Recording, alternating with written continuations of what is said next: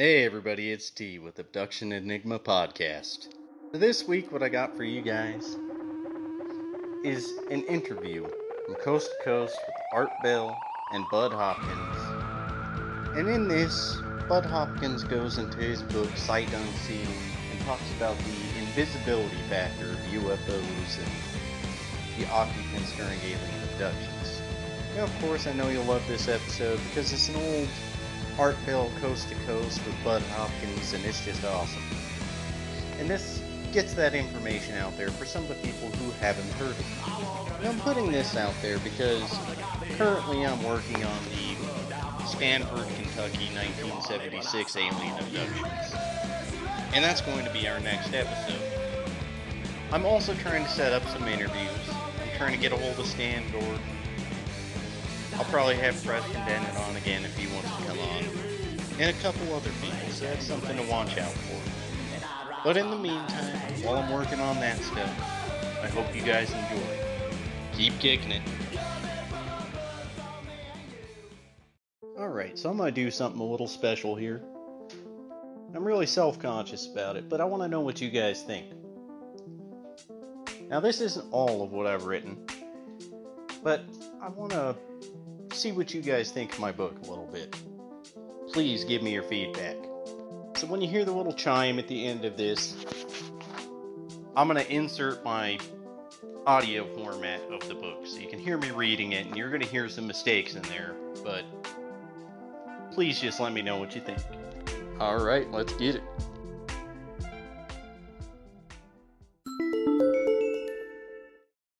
Dark Black Eyes.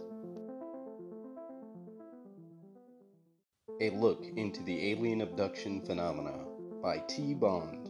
The alien abduction phenomenon is startling, enigmatic, and elusive.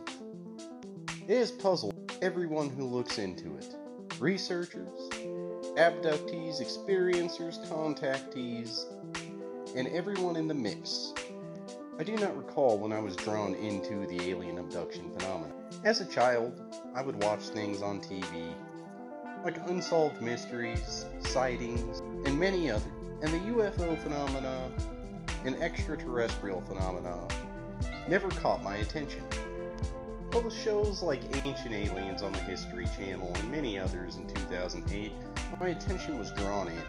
It was an odd shift. I was never interested in the phenomena before, and yet it hit me all at once, and I became obsessed. I began listening to thousands of hours of podcasts, regression tapes, interviews, researchers, consuming every amount of data I possibly could. I wanted to get my hands on the phenomena and figure out what was behind it. This still remains elusive today.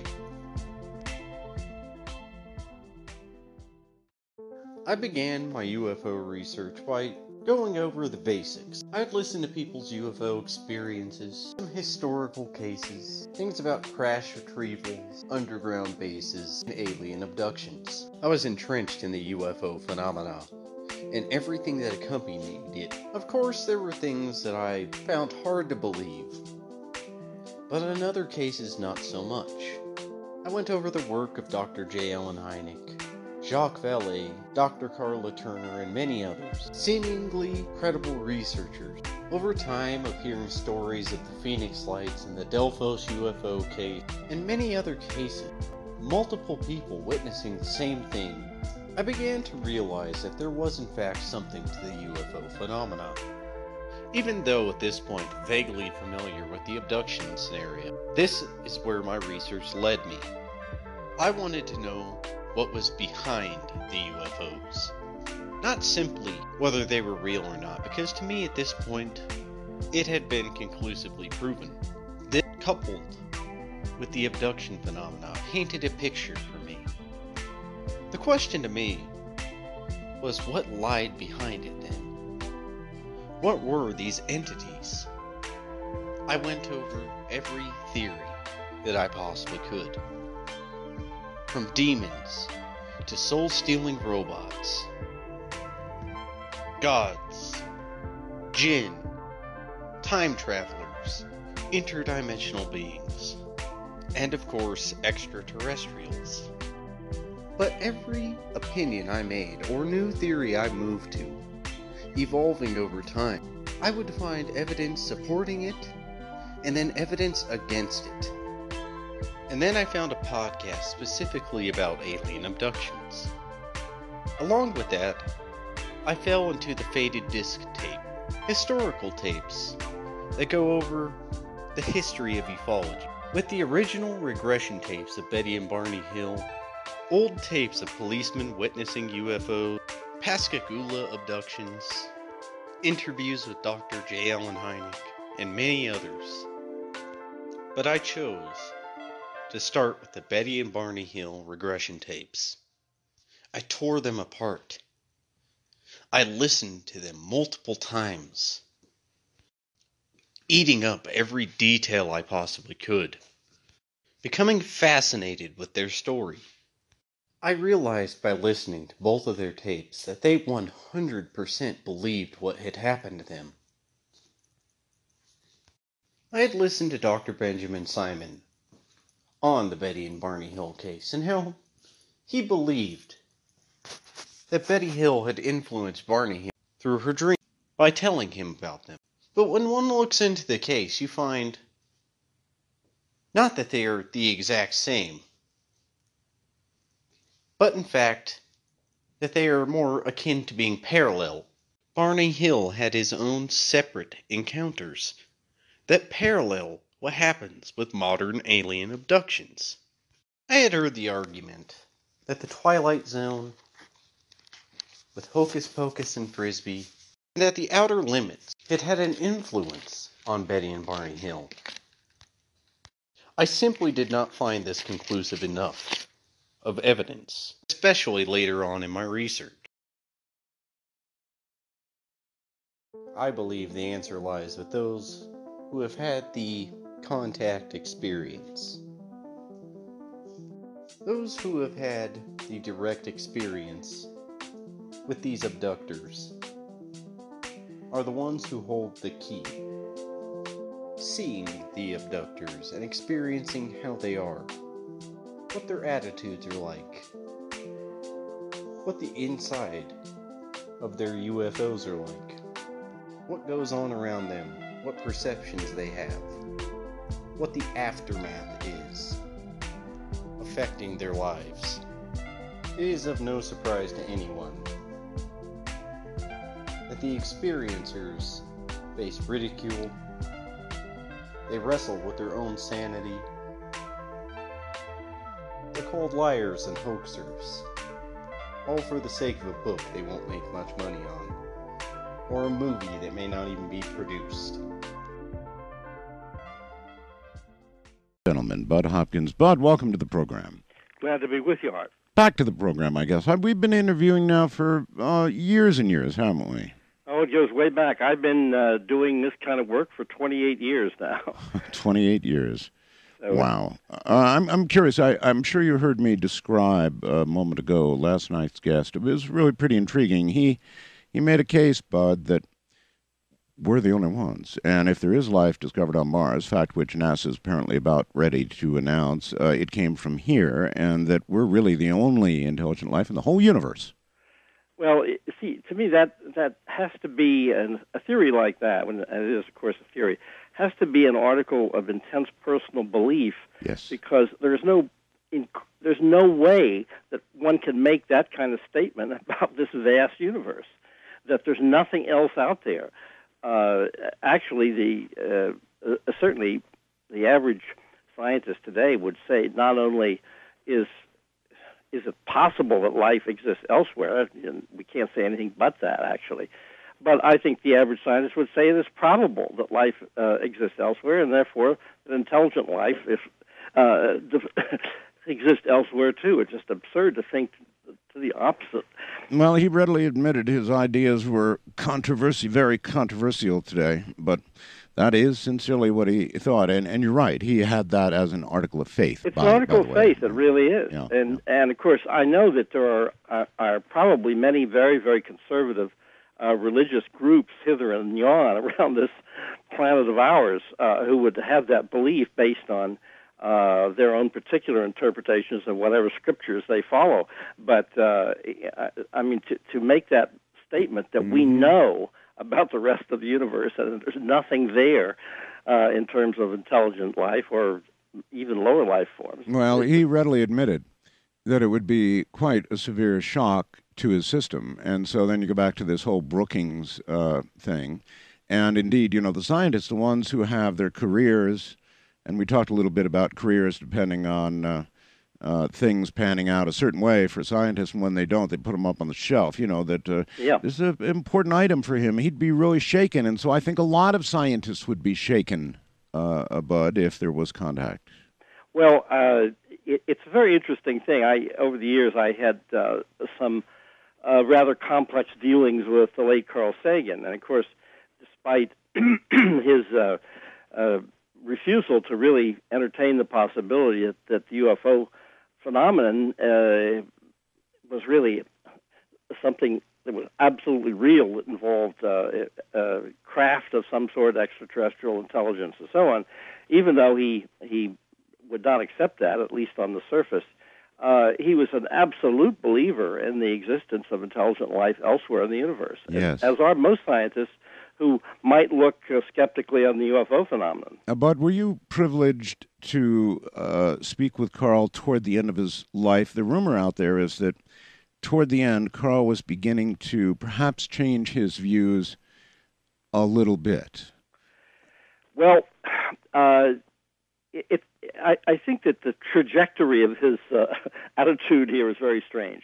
He started off, and I remember uh, the very first time I heard of him was um, when he started off on, I believe, the uh, Johnny Carson's program or something like that on television, talking about the idea that he thought thought there was evidence uh, based in uh, his uh, examination of ancient artifacts and uh, uh, cave drawings and uh, material from uh, primitive cultures and so on that that mankind had been visited by intelligent uh, life at some previous time, some ancient time. That's the way he made his uh, his national reputation with that claim. Uh, and of course, at one point, he was, um, as a very young man, uh, as a major uh, astronomer, uh, astrophysicist, he was very much connected with uh, other scientists who were looking into the whole thing, including eventually Allen Hynek, but people along the way.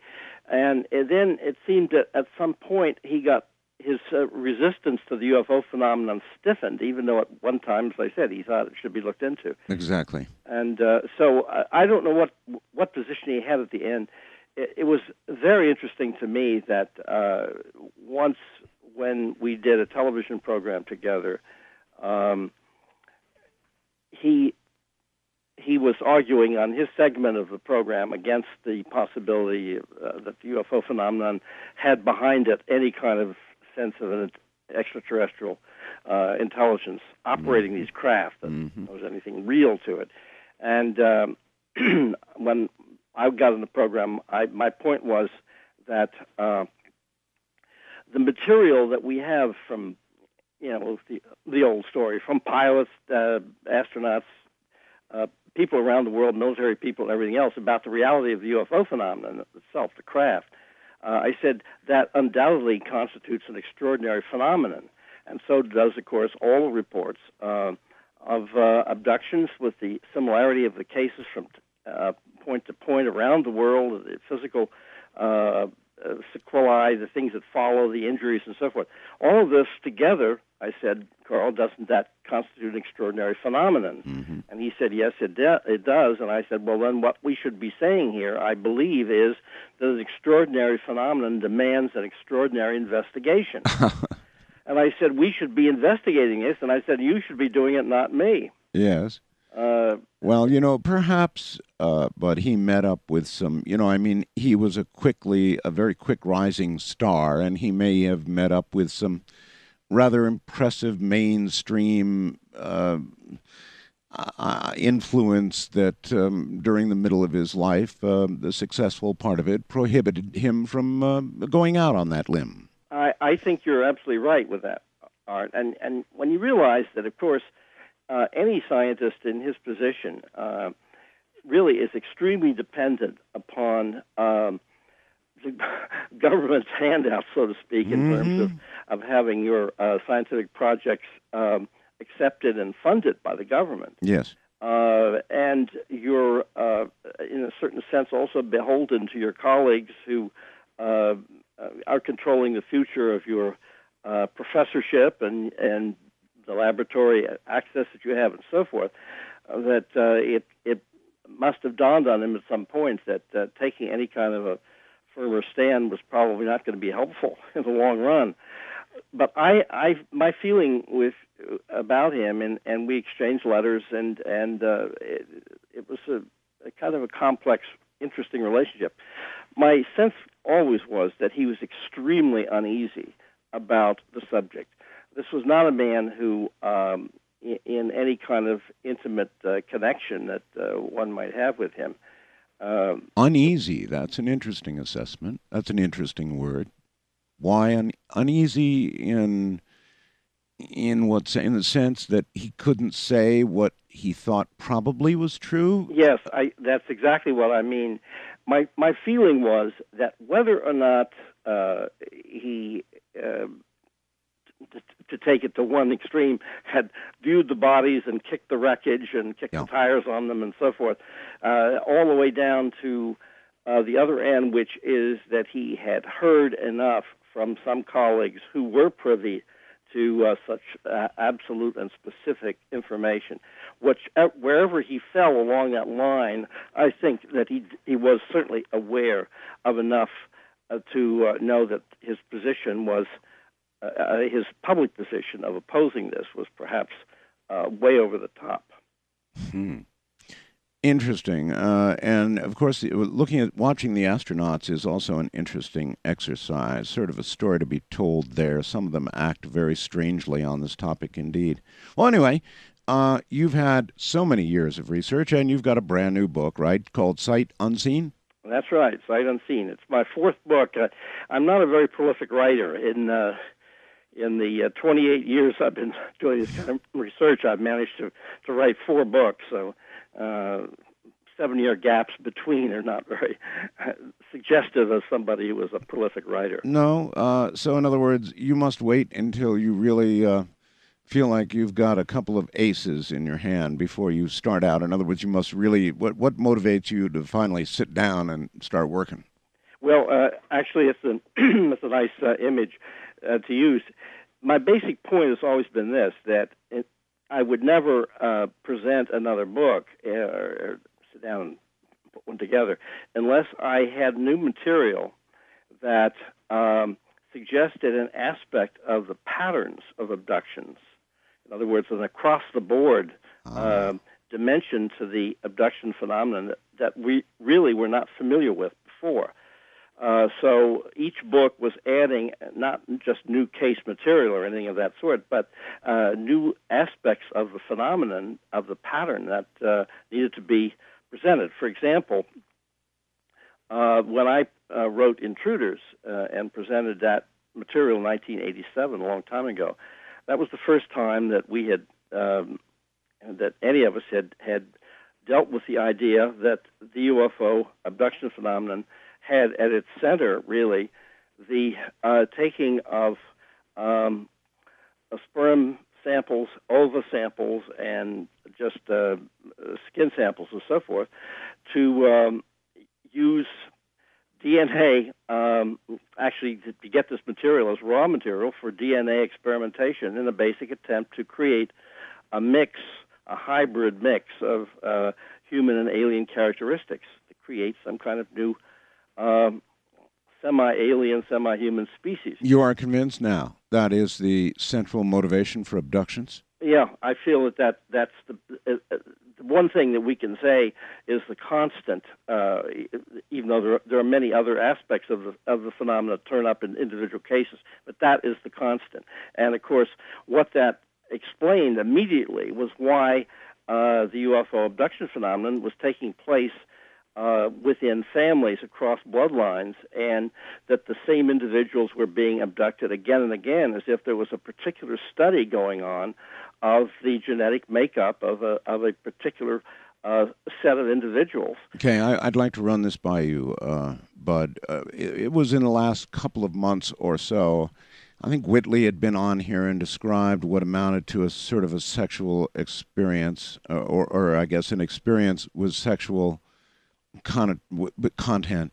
And, you know, I, I, I sort of proffered it on the air and I said, you know, I'm curious how many of you in abduction experiences have had um, some sort of sexual encounter? And oh my God, Budd, uh, it was like the doors opened up and I had thousands and thousands of emails, and I went, what am I going to do about this? I mean, yeah. here's a subject that's not very much discussed. Right and I just stumbled into something, and I don't know how I'm going to talk about this on the air.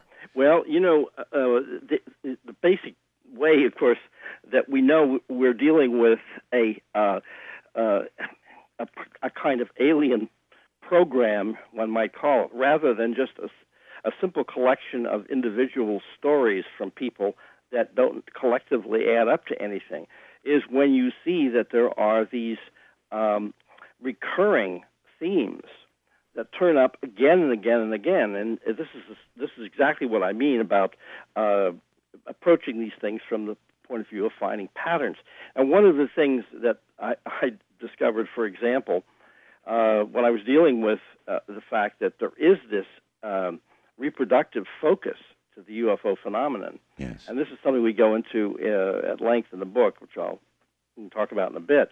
But um, when I discovered that. I also noticed when I went over the accounts that the people were giving me of, of what had happened to them during abductions, is that there were certain things that never came up. In other words, we had what you might call a negative pattern. Mm. An example here is that uh, for every one of us, when we go to the doctor, um, we have uh, uh, for our checkups and so forth. We the doctor pulls out a stethoscope and uh, our blood count is taken, and people look into cholesterol, and uh, certainly the uh, cardiovascular system is central to everybody's concern when they go to the doctor. Sure. The heart is a big deal to us, and the state of our arteries.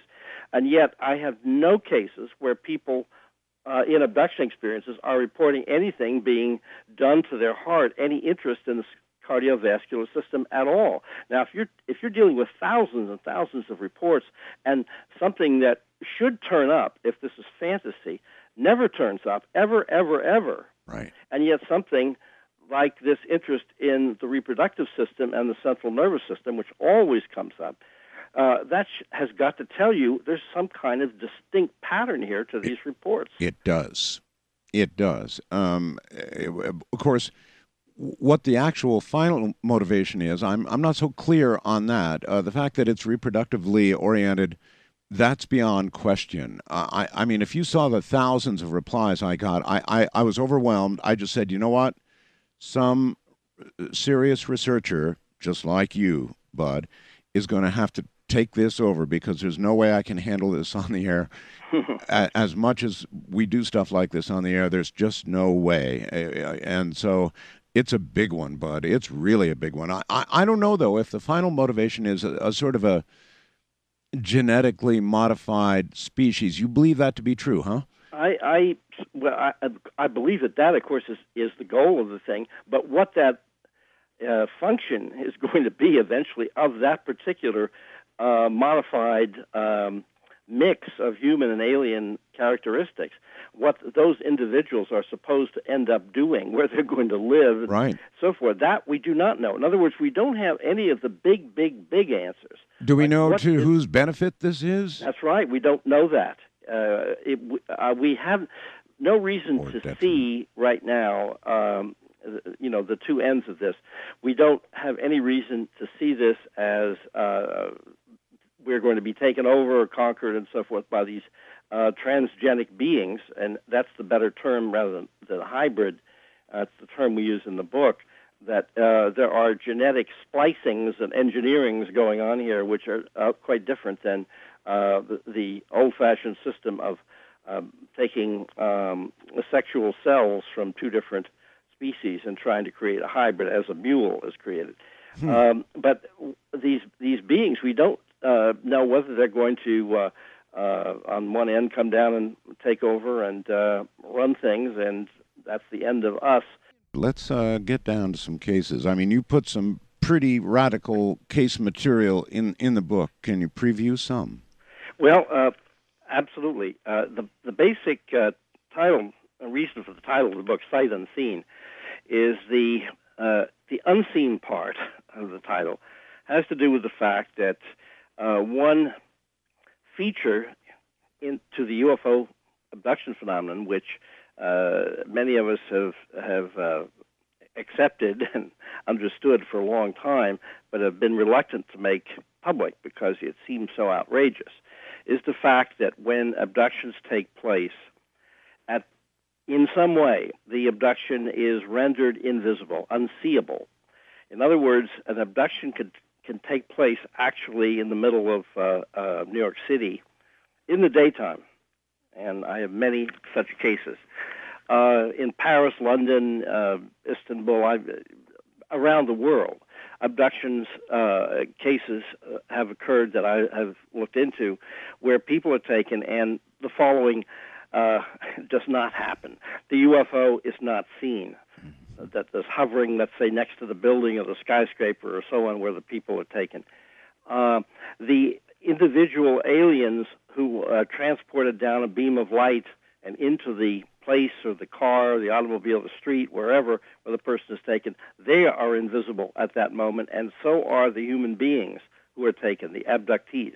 In other words, in some way, everything can be veiled and rendered unseeable, and that's in the daytime, at night. It doesn't make any difference where it is. Um, there is a, a, technology of invisibility, which is. Uh, on the face of it, it seems totally off the wall and outrageous. Oh, and I'm not so sure about that. Any um, alien race that could get here for whatever their motivations would happen to be would be sufficiently advanced to be, I'm sure, invisible to us if that's what they wished. On on the one hand, you could say that, but on the other hand, you could also say, well, it, it's easy to say it's invisible. Uh, then how do we know it's real? Well, uh, this is the, uh, of course, that that's an extremely important point. Um, the the thing about the technology, of course, you're absolutely right that if they can get here from there, wherever there is. Um, then it would certainly seem that we don't want to limit their te- technological abilities uh, by looking at our own and saying, well, we can't do that. Uh, they can. However, one of the themes of our book, and it's very central, is the fact that earthly technology is beginning to approach uh, alien technology mm-hmm. in many different areas, including uh, experiments that are going on right now that the uh, government is carrying out with the idea of invisibility. Uh, and that's a long, complex uh, area in the book that uh, my wife, Carol Rainey, my co-author, has gone into. You're saying that our government is now working on invisibility. Absolutely. And uh, oh. it, it may, uh, now, my point, of course, Art, is that the way uh, science is approaching this issue to, to veil something, to make it unseeable, etc., uh, might be entirely different than anything the aliens are able to do. That their technology might be uh, have approached the problem along um, completely different lines. But the fact is that uh, what our book is trying to, to, do is to take the para out of paranormal, really, mm-hmm. and to show that the dis- the distance between uh, what seemed to be magical technology on the aliens' part and our own technology, that distance is shrinking. Uh, now, in terms of whether an abduction is real if it can't be seen, of course, is another story. Uh, abductions have to be examined in terms of the, their reality, the, the, physical things that occur, the marks that are left on people, etc. Well, down down to cases, but without without naming names, uh, okay. can you give me an example of a case where uh, for example, it was unseen, but there remained some physical evidence that we could, you know. Okay. Well, uh, one of the cases I go into occurred in 1948. And of course, uh, as, as uh, we know, the abduction phenomenon did not really uh, become ma- uh, a public issue or known really uh, anywhere around the world in any great depth until the Betty and Barney Hill case came to light in 1966. Right. It occurred in 61. But we're talking now 48. This is uh, one year after Roswell. And in that particular case, uh, the, the woman I was dealing with was a, a very young child at the time, and she and her uh, brother were put down for naps in their uh, bedroom in the middle of the afternoon in Cincinnati, Ohio, by their mother, who I've had been able to interview upon several occasions too. Mm-hmm. And uh, what uh, the mother and, and everyone recalled consciously, and I should point out incidentally that the uh, central figure in this case, the woman um, uh, who I have given a, uh, assumed name to, uh, has had many, many abduction experiences the rest of her life, all kinds of issues. Uh, this is one that she didn't bring up to me at first because she she didn't know what to make of it, and she couldn't remember the content of the abduction uh, consciously. But what she did remember uh, consciously, and her mother well remembered, is that the mother put them to bed uh, in their little bedroom on the second floor of a building, uh, really in the suburbs of, of uh, Cincinnati. The next thing the mother uh, knew was that somebody came tearing up the stairs saying that the children were outside uh, on the ground at the basement of the cellar, uh, the cellar steps, uh, her children, both of them, and uh, that they must have fallen out the window. Huh. Uh, the mother went uh, panicked, went tearing downstairs, and uh, the uh, this uh, central figure remembered that she sort of woke up and she couldn't move. She was lying on top of her brother at the foot of these basement steps, which incidentally were not underneath the, any of the windows from the right. bedroom. Right. Uh, they had no memory of falling. They were both paralyzed and unable to speak. Uh, they were rushed to the hospital by a totally panicked mother and uh, examined. And though they had fallen in effect because of the basement uh, steps where they were found on cement, they had fallen three stories. There was not a mark on either one of them. Mm-hmm. Nothing, no, nothing that had done any kind of damage, and yet they both remembered consciously uh, going floating out the window and some kind of huge shadow over the house, uh, and they couldn't remember exactly what happened consciously. But the point is that the doctor uh, and everyone else, of course, involved said there's no possible way these children could have fallen three stories onto cement, uh, which would have meant they would have had to have fallen at a diagonal instead of straight down. Yes. Um, uh, without, you know, actually, there's a very serious possibility that they would have been absolutely killed. They could not have survived, let alone not have a mark on them. Uh, under hypnosis, uh, the entire experience came up. Uh, the woman described uh, their being floated out the window, she and her little brother, and lifted up into the craft. And then, when the experience was over, they were put down at this basement steps. Uh, and the brother remembers floating out the window. He doesn't remember. He, he doesn't want to undergo hypnosis, etc. But anyway, the basic point of all this is that it's, there's a great deal of material about this in the book. The point is that this happened in broad daylight in the middle of a suburban area with stores and and buildings and everything around. Nobody saw a UFO. Nobody saw children come out a window, floating or falling or otherwise. Nobody heard any screams. There was no energy, uh, no uh, uh, kind of injury to any of the people involved. Uh, and that's the kind of case which implies invisibility, and yet we have cases we deal with in the book where it becomes a much more tangible thing. For Now- instance, okay, uh, we'll get to that in a second. I, I'm curious. Uh, that was a long time ago. Has there been any follow up with these children since then? well, uh, of course, I've been working with the mother, uh, who is now in her 50s, hmm and she has a child, uh, two children actually, who are uh, seemingly having abduction experiences uh, from time to time, as if they are part of this ongoing uh, kind of uh, study of a particular bloodline. The brother, uh, who is now a man in his uh, late 50s, does not want to look into this and is still um, suffering from a great deal of fear connected with uh, his memory of that time of being paralyzed. When they were picked up and taken to the hospital, uh, rushed to the hospital, uh, they only regained the ability to move and speak uh, over a, a period of uh, between a half an hour and an hour. And again, there was no physical mark on them, no, no explanation of why they could not speak and why their bodies were paralyzed. That's remarkable. So, but uh, this is just another case of um, uh, something much more tangible. A woman uh, who has given her name, Katharina Wilson, uh, who I've worked with before and has actually written finally about her experience. She's a very, very uh, solid, intelligent uh, woman with a great deal of personal integrity. Um, had the experience of getting off a plane in Chicago at O'Hare Airport, uh, walking uh, and, into the ladies' room, and when she and feeling very, very strange at the airport. She just got off the plane and I went to the ladies' room and then walked over to the sink. She put soap on her hands, and when she put her hands under the faucet, the, the sensors did not turn on, did not work, and the water did not come on huh. to make her uh, rinse her hands away.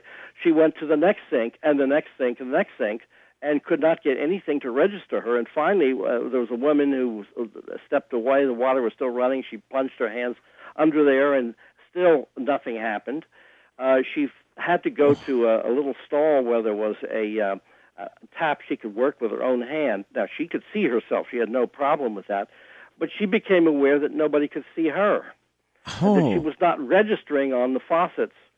And the next thing she knew was without understanding how she got there. Really, uh, she was approaching the um, uh, the baggage return area where she was to be met by uh, two friends yes. who described her as suddenly just popping into existence, just popping up, and all the luggage had uh, been taken but hers.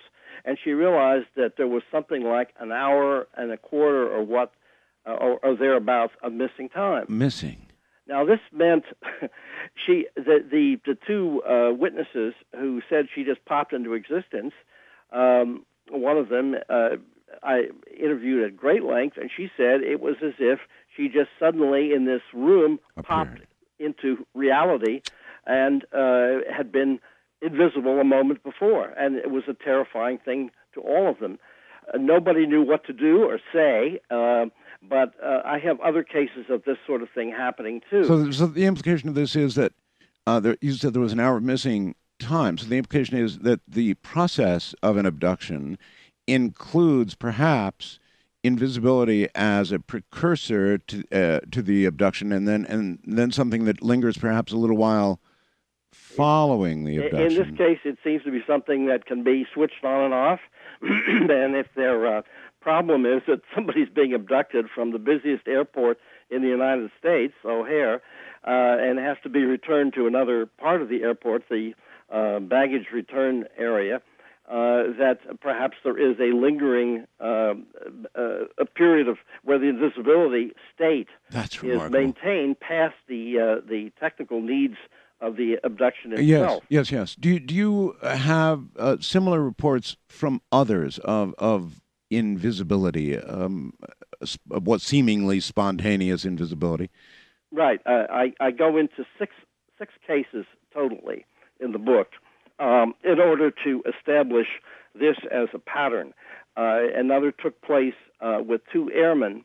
Uh, it's a very interesting case uh, who were at an Air Force base, and their uh, their job was to man a um, a first response fire truck uh, that went out at night onto the uh, tarmac where the student pilots were practicing landings and takeoffs. Mm-hmm. And of course, uh, even though fire trucks at airports, thank God, don't get much business uh, in terms of accidents, uh, at, a, at an air base with trainees, I'm sure that's quite different because uh, landing and taking off can be a little difficult. Yes. For somebody who's just learning. So there, there was a serious business. So they were parked there, and they did.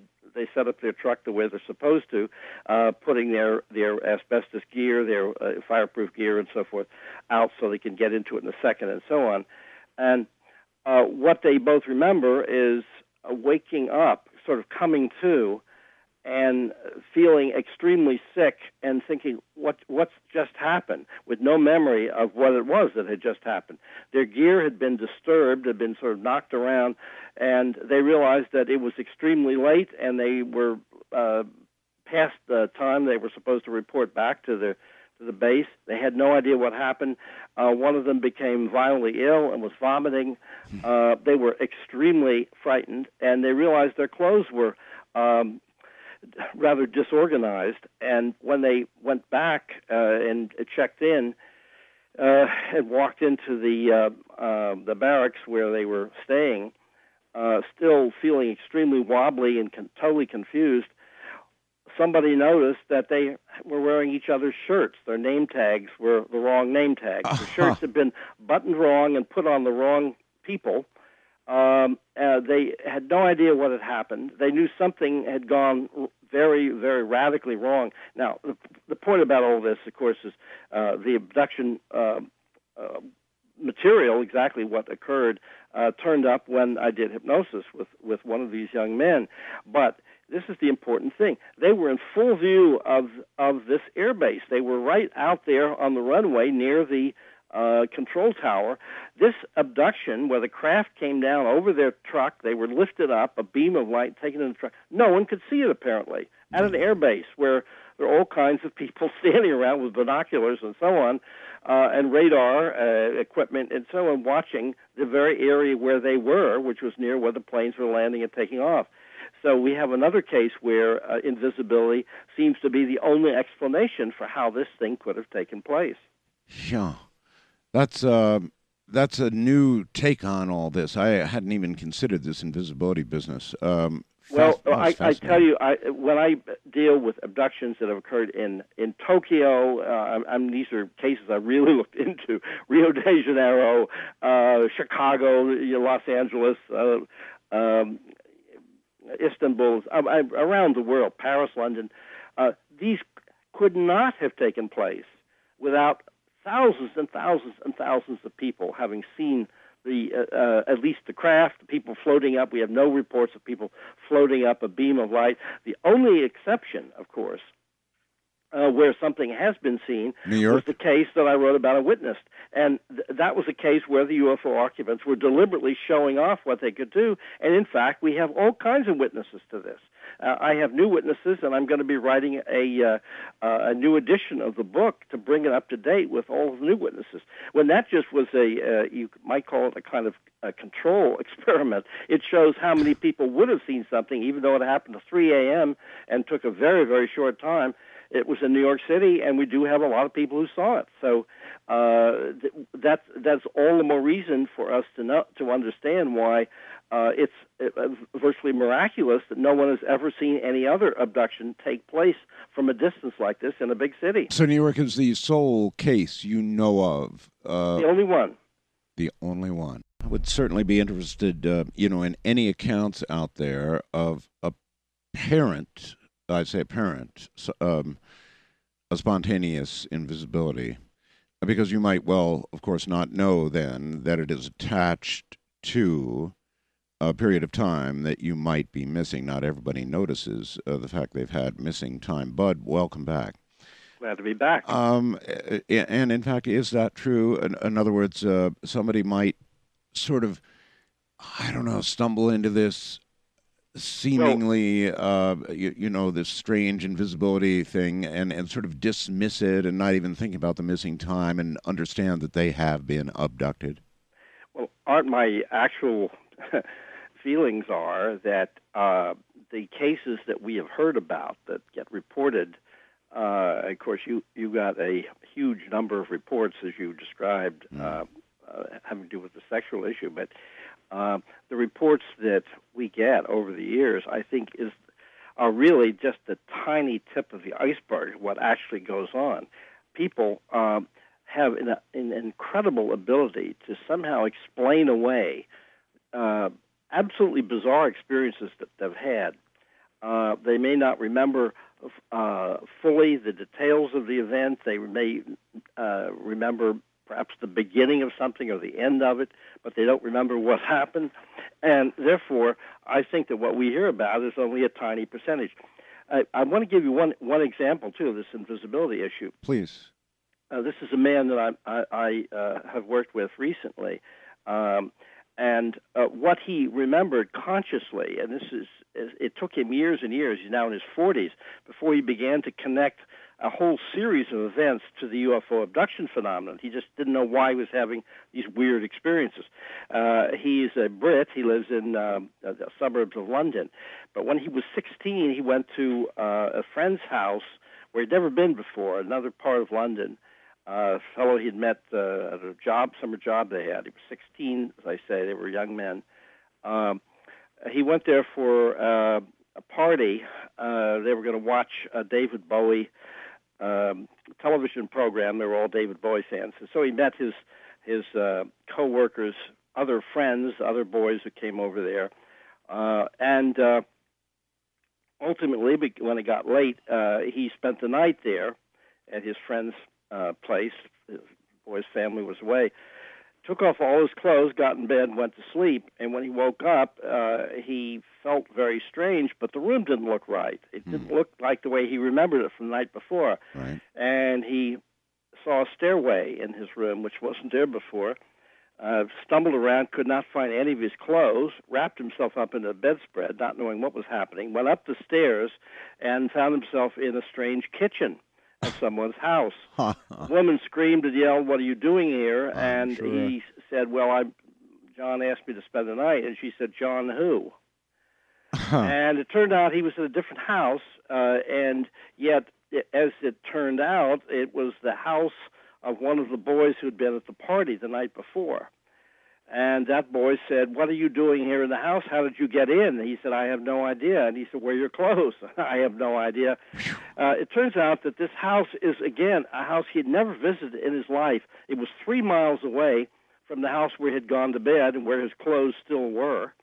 And uh, nobody had any idea what this uh, what, what happened, how he managed in in uh, the dead of winter to somehow get from one house stark naked of three miles to another house where he'd never been before. This case, no way of finding that. House. How did this case make it to you? Uh, well, he he had a number of other experiences later on, uh-huh. which um, suggested to him finally. Uh, this was about uh, three years ago that he had had uh, that they may be connected with the abduction phenomenon because he remembered some more specific details of some of these later experiences. And um, well, he, a pathetically small number of rapes are ever reported to the police, is my understanding, uh, Budd. So yeah. imagine how few people would be inclined, you know, to go to the police or authorities and say, "Look, um, uh, I was abducted and raped by aliens." Or Well- something like that. Uh, not not a lot of those are going to get reported. Plus, you know, if you don't remember, Budd, the, the the human brain tries to make sense of what it simply can't process. You know, It- Exactly. it, it has Well- no reference. Uh, Well, this young man uh, said that his friends, uh, who sort of uh, stopped seeing him at the time because they thought he must be weird, Yeah. began referring to him as the uh, as the the streaker. You know, the winter streaker who streaked Yeah. three miles stark naked across London. Uh, at any rate, when when we looked into the the case, out came a classic abduction experience, and he has physical marks. In other words, the, the, there's the whole range of evidence suggesting that this, these are real experiences. But we have no way to explain it if they weren't abductions. How the heck did this happen? But again, this this uh, uh, suggests the uh, role that a certain invisibil- uh, invisibility technology plays Mm-hmm. in the success that the aliens have in carrying off these experiences in big cities uh, all around the world uh, at will. One of the questions you had written down here are there circles of power who already know about this invisibility technology and are suppressing it? That's very interesting. Well- now, now, now Budd, Yeah. they're working on airplanes that you cannot see from the ground. You hear them, you look up, and they reflect essentially the sky, and so they appear to be invisible. Uh, you know, invisible. But are we talking here about the invisibility of things and people that our government might be working on? Well, uh, at least there, there are various different ways in which invisibility seems to be uh, um, approached uh, by different laboratories in different ways, and this is the area that my wife has taken up to write about in the book. She's been handling the science areas here, but just to give you an example, um, there are certain conditions where a plasma, uh, if it surrounds uh, an object, can somehow uh, deflect the light rays around it so that the plasma can actually shield the solid object that's within it. Plasma. The the thing you were describing about making an airplane uh, invisible, an object, this is something that uh, the uh, military technolo- technology is is busy uh, pursuing, and that is that if you have, for instance, on a plane um, or or a tank or something, um, screens which are in effect tiny TV screens all over the surface of it right. and at the same time, um, there are cameras behind the object on the other side of it, photographing what's behind it, Yes. and they carry the image around to the screens on the front of the object. Right. One would be looking at this object and not see anything except what's behind it. Correct. So you Um, would- but but but the kind of invisibility that that's one kind. But we're talking one about kind. something. Well, we don't really know, you see, uh, exactly what the type is that the UFO occupants are uh, able to uh, uh, carry out. And, First and time there I've all heard- kinds of theories, but, Yeah. the, but the First, point- first time I've heard the word plasma associated with it. So, uh, a plasma would reflect uh, or uh, bends the light or takes light around. It, it deflects the light waves. Yes, it can under certain controlled conditions, and these are Uh-huh. experiments. Now, now, uh, one one of the things I want to uh, point out about the way in which uh, our technology is getting closer to the aliens, which is very interesting. When um, Betty Hill was abducted, low these many years ago, 1961. Uh, this needle was inserted in her navel. It was very painful, a very big needle, and she was told by the aliens this was a pregnancy test. Well, of course, uh, everyone said, uh, the skeptics said, oh, this is just a fantasy. It, it's a phallic symbol some kind of weird masochistic sexual uh, fantasy she had, etc. Because there's nothing about going in the navel that has to do with pregnancy. And of course, a few years later, laparoscopy was developed, and uh, a, a basic procedure, uh, as of course used very frequently to test the viability of the fetus by uh, inserting a long needle, needle in the navel so as not to make a mark, a hole, and uh, amniotic fluid could be um, recovered, and the status of the fetus can be studied that way. Um, now it makes perfect sense that uh, what the aliens were doing, uh, even though it wasn't exactly a pregnancy test, but one could call it a test of pregnancy or a removal of um, uh, an ovo retrieval procedure, something of that sort. Uh, but any rate, the uh, the aliens were doing something that didn't that was being reported by abductees. It didn't seem to make any sense until our own science moved up to a position which uh, which which did make sense of it. Another thing, But that, that, that would indicate that uh, our scientific progress, as you point out, is beginning to approach or not that far behind uh, theirs, or we're, we're beginning to approach uh, something that would begin to reveal them perhaps to us. That, that's what it would seem like, and and uh, uh, as our science develops, and of course it's developing with an incredible rate. Um, now, a, a second thing is, of course, that many abductees, many, and Linda Cortile wrote about in uh, Witness is just one of many, have described that when they were on the table in the examination area of this UFO, their arm was lifted up and a kind of a blunt. Uh, semi knife like instrument scraped uh, across the skin, uh, flaking off, of course, skin samples, uh, which were collected by the aliens. And this has been reported by hundreds and hundreds and hundreds of abductees.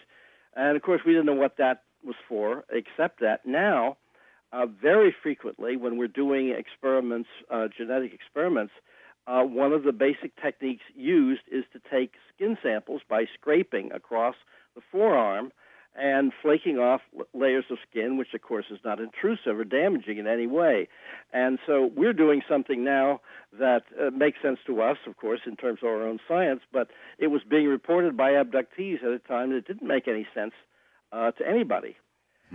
So the, these sorts of things, these connections between uh, scientific developments of our own, um, either because uh, it's just a natural way our science develops, or whether or not there is some particular uh, uh, impetus being given to that area of science by UFO uh, abduction reports or descriptions. We don't really know, but uh, but the the distance between alien science and human science is shrinking.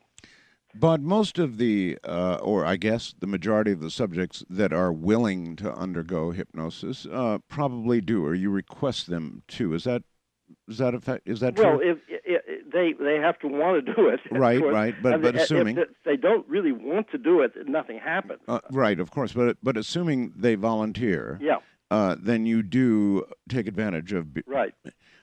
Uh, so I, would like to understand a couple of basic things uh, about hypnosis as you know them. Um, how really effective is hypnosis? I, I mean, it, for example, um, is it true or not that uh, a person under hypnosis would always be telling you the truth, or is is that incorrect?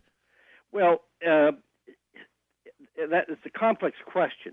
The, uh, let, us start with the situation that the person has a period of missing time uh, right. about which they're they're certain. In other words, to go back to the case of the young man in sure. England, sure, uh, something happened. He went to bed in, in one place, and he woke up in another place, right. and he woke up, you know, six, seven, eight hours later.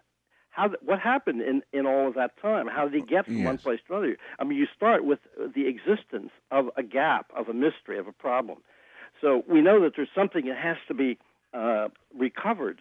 Some kind of memory has to be recovered uh, because he has some idea where he, how he got from one place to another. So you're you're starting with something that uh, is a a fixed, viable um, period of time that has to be um, re- really understood as to where he went. Now, in terms of a person's perceptions under hypnosis, it isn't that the person is a truth machine, but the person is reporting his or her perceptions of what's going on uh, at the time. Now, those perceptions might be, uh, just to give an example, under hypnosis, a person who is nearsighted who uh, uh, goes to bed. Uh, let's say this abduction takes place at night during sleep, uh, uh, and he's awakened and taken out, or she uh, goes to bed without their glasses on, mm-hmm. and uh, they're in a ship. They're not going to be describing anything that they couldn't, that they would have had trouble seeing uh, with any kind of clarity. In other words, they'll say things are hazy off in the distance there, but I can see these figures standing close to me, or something of that sort. Huh. Uh, it's not any kind of magic uh, trip into some sort of uh, way of, of perceiving things. Can you that, explain what about hypnosis allows people to remember things that they otherwise? Well, uh, actually, Art, I don't think anybody really understands how it works because what seems to happen here with the UFO abduction phenomenon is that a kind of artificial block has been mm-hmm. placed right. over the events uh, of the abduction itself. Now, that block is far from uh, complete and absolute. Only at the conscious level. Yeah.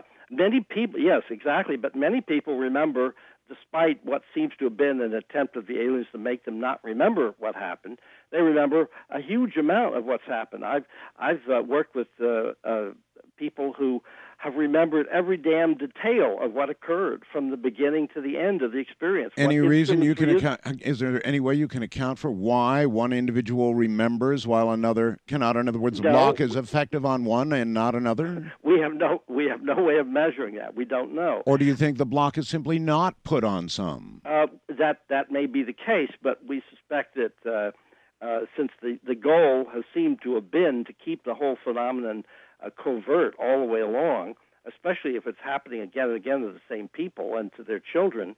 Uh, uh, the covert um, uh, goal seems to be there, but we don't know why it doesn't seem to, t- to hold uh, to, to take hold of, of everybody in right. the same way. And what's very interesting about this is that after an abduction, let's supposing there are uh, two people in a car, and what they remember consciously is the car stopping, and then they remember and they remember uh, somehow the car starts up again, and they're they're in another location, and things are very confused. This is uh, one of the cases I dealt with, and uh, interestingly, when uh, the woman got home after this was over and there was a two hour time lapse, she found that her earrings were both uh, on backwards. In other words, the uh, huh. little stud was on the outside, held it in place as if the aliens don't quite understand jewelry. I was going to say we're not dealing with fully competent abductors here in every right. case, are we? I mean, they dump people off in the wrong place. They, and... they make mistakes. They really do. But the point about this this particular case is, as as they the event was over and the the cars started up again and they're feeling extremely strange and there's that feeling of what just happened but they can't remember what it was the uh, the man in this case uh, turned to the woman and said, "You know, I I saw a very strange thing out the window." Now he's the driver. Out the the left side, he said it looked like a uh, a huge um, uh, football stadium all lit up. But he said it, it was, didn't seem to be up a little bit. And, and he said, "Did you see that?" And she said, "Yes." She said, "You mean that thing that was right in front of the car?" Huh. Now, uh, and and uh, you know there are further things, of course, that went on where each one was picking up. Uh, they had conscious memories of different moments in the whole sequence of the abduction that they had both experienced in, in apparently exactly the same way.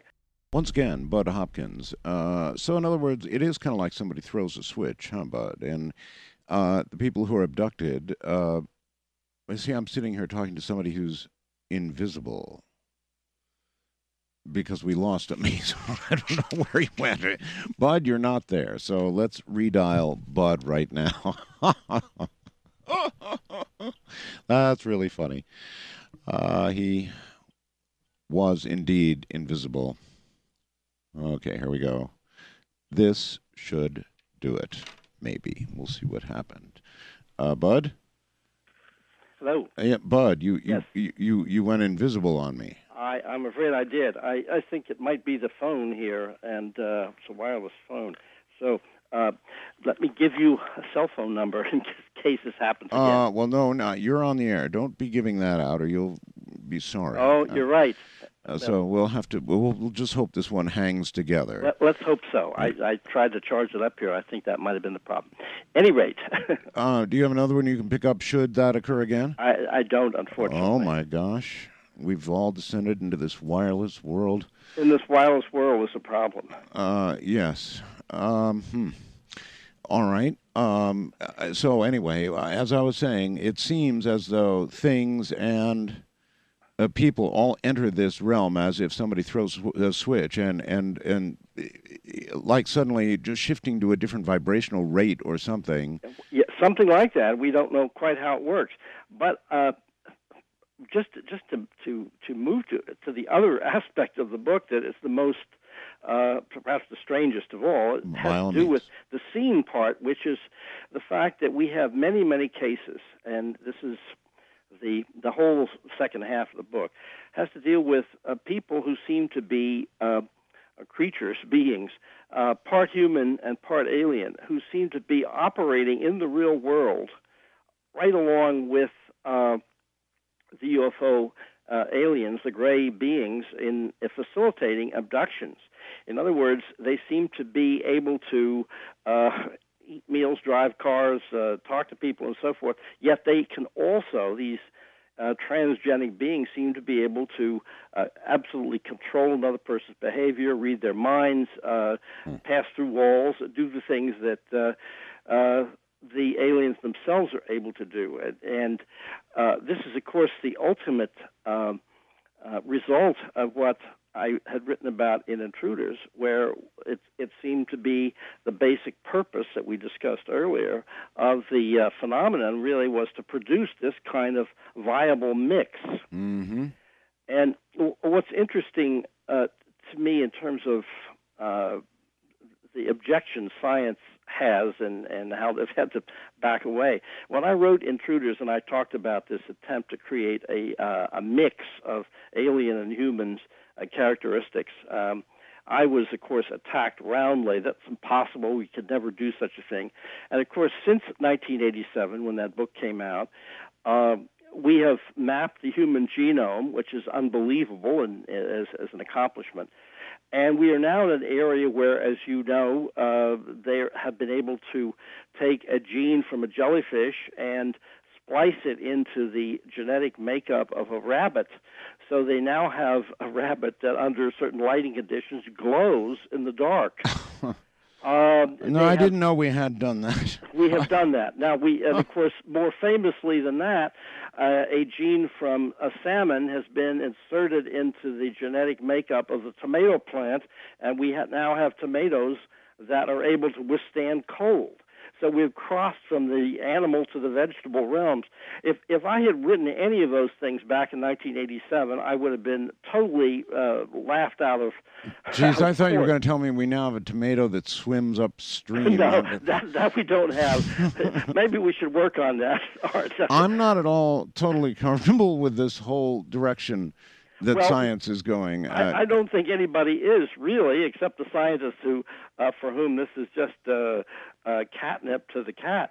But uh, the point is that if if we are now doing these things, the alien ability to let's say uh, pick and choose and do the kind of engineering that uh, our scientists are able to do right here and now. Mm-hmm.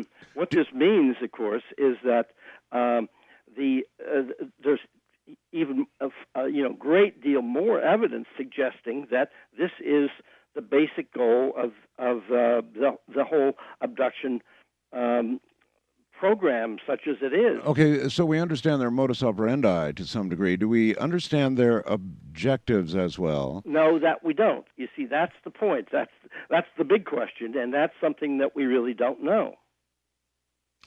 We don't know if it's to help them or to help us or to hurt us. Well, we have no reason. You see, there, there hasn't been anything that looked uh, like it was deliberately malevolent, out to out to harm, out to to do damage to us. That just doesn't turn up. Uh, on the other hand, we don't have any real sign that anything is being done to help us. Mm, but yes, but remember, until we understand their objective, we're not going to understand if ultimately they're here from the government, like the government, to help us, or uh, what. Well, we we we just don't. I mean, we have no idea what their what their goals are, and, and I don't know where we're going to hear that, and I don't know even if there was some sort of government, uh, uh, you know, uh, some uh, MJ12 type group that has formed some kind of theory. It might be an incorrect theory.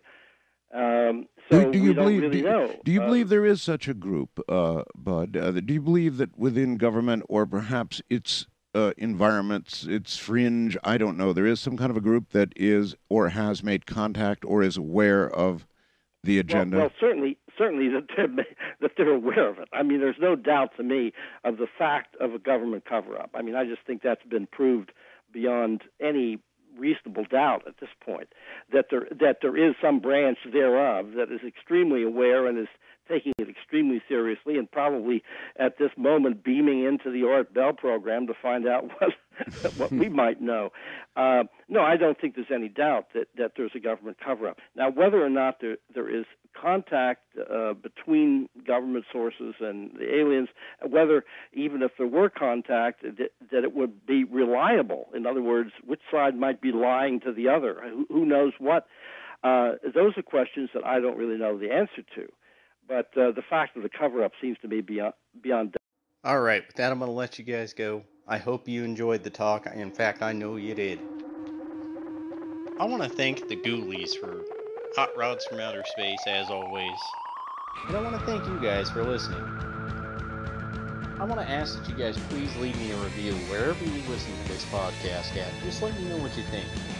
Or if you'd like to even appear on the podcast or give me your feedback there, you can hit me up at theufos at yahoo.com or on my Facebook page or abductionenigma.webador.com.